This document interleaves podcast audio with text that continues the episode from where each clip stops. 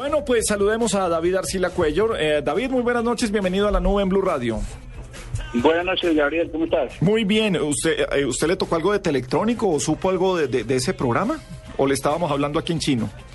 Me estaban hablando un poquito en chino. Yo lo que recuerdo y con lo que empecé fue el Nintendo. Nintendo, no, es otra generación, otro es que telebo, sí, telebolito, empezando papá. por allá en los 70. Bueno, David, eh, ¿cómo debe uno seleccionar cuál es el videojuego que de verdad necesita para su familia? Uno no lo selecciona ya, uno no lo selecciona. Ah, son los muchachos los que deciden qué es lo que quieren y se han turnado en los últimos años entre diferentes marcas, entre el Wii, Nintendo Wii, por supuesto de Nintendo, el Xbox que es de Microsoft y el PlayStation que es de Sony.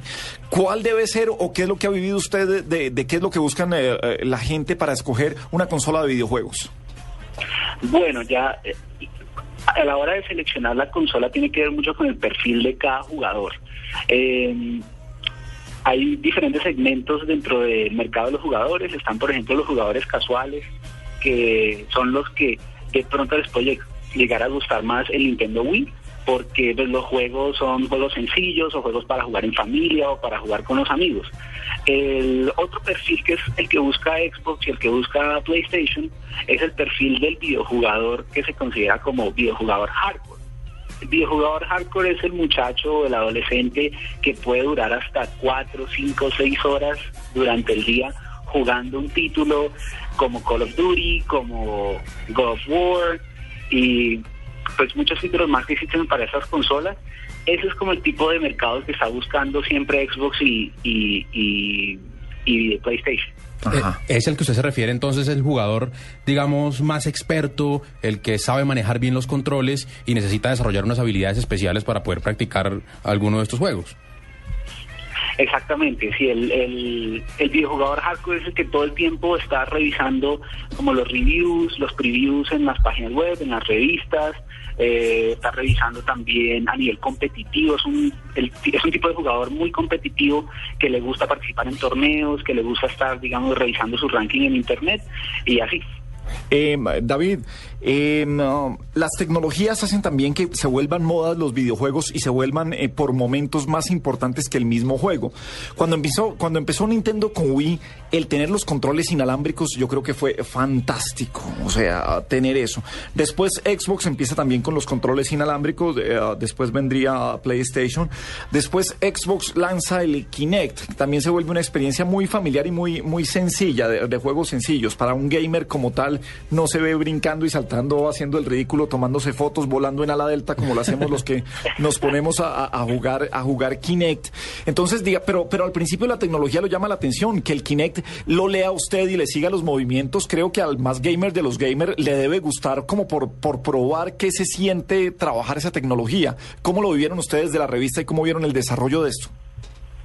Bueno, el, el, lo que fue el Nintendo Wii, lo que hizo Nintendo con el Nintendo Wii fue romper un paradigma muy grande y por eso les fue tan bien con esta consola cuando, cuando se lanzó ya hace un par de años, eh, porque lo que lo que hicieron con el control fue facilitarle a las personas que les daba miedo, porque hay personas que se sienten eh, se, eh, sienten miedo cuando ven un control con un montón de botones, de palancas, del control análogo, botones en, la parte de atrás, en la parte de adelante, y lo que hizo Wii fue eh, eliminar por completo esa barrera y darle la oportunidad a las personas que nunca habían jugado en su vida de poder interactuar y participar con otros gamers que querían que ellos jugaran. Y, y lo mismo está pasando eh, con Kinect. Kinect es aún una mayor simplificación de los controles, porque ya como tal no tienes un control, sino que tú eres el control. Y eso lo que facilita es que se abran nuevos mercados, sobre todo el mercado de los videojugadores casuales, para que empiecen a consumir los productos y los servicios pues, de las empresas. Todo, todo este debate que hay ahora, David, sobre si estas consolas deben estar conectadas permanentemente a Internet para poder jugar y para poder eh, usarlas eh, en, en, todas sus características, ¿usted qué opina de eso? Eh, ¿Eso limita a, a, los jugadores? ¿Los anima más? ¿Cómo, ¿Cómo va el debate ahí? Bueno, eso es un tema bastante complejo el, en particular y por la historia nos dice la historia que este tipo de políticas nunca resultan eh, en, en cosas buenas. Te voy a poner un ejemplo. Hace un par de meses fue el lanzamiento de SimCity, y que es una, es una de las grandes franquicias de, Electronic Arts y de Maxis. Y SimCity lo lanzaron con una, eso se llaman como políticas de DRM, de manejo de derechos digitales.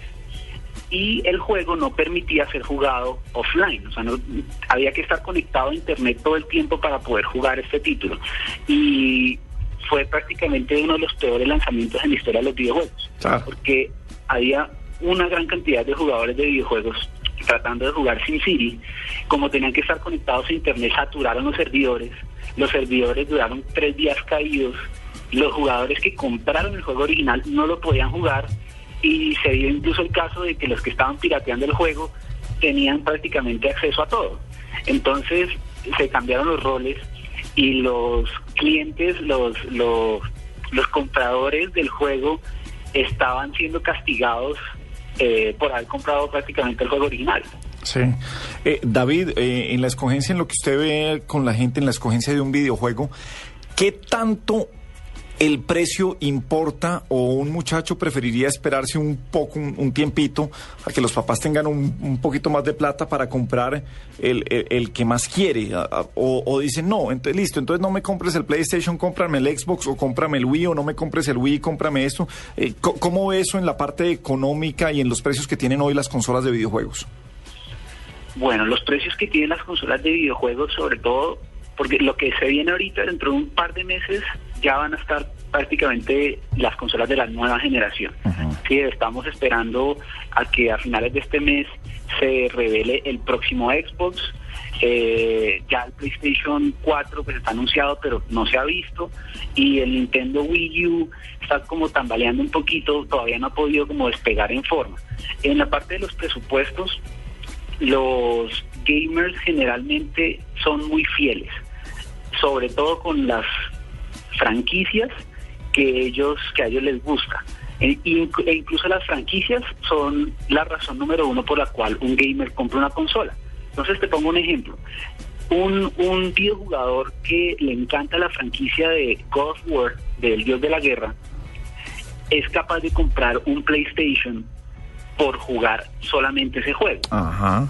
Y, Play y Sony tiene muchas eh, franquicias que son exclusivas de ellos, como Metal Gear Solid, que también es un juego que vende consolas.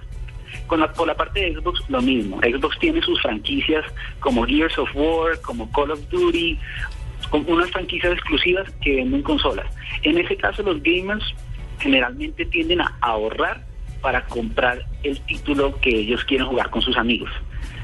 ¿Sí? Entonces ahí entra como un juego donde eh, el gamer sabe que si no ahorra y compra títulos de pronto más pequeños o juegos eh, más económicos, de pronto no le va a alcanzar para comprar el título del año. Y el segmento, y los que están mejor son los niños, los más chiquitos. ¿Por qué? Porque es que el Nintendo Wii lo terminamos comprando los papás, no es el gamer el que se lo compra.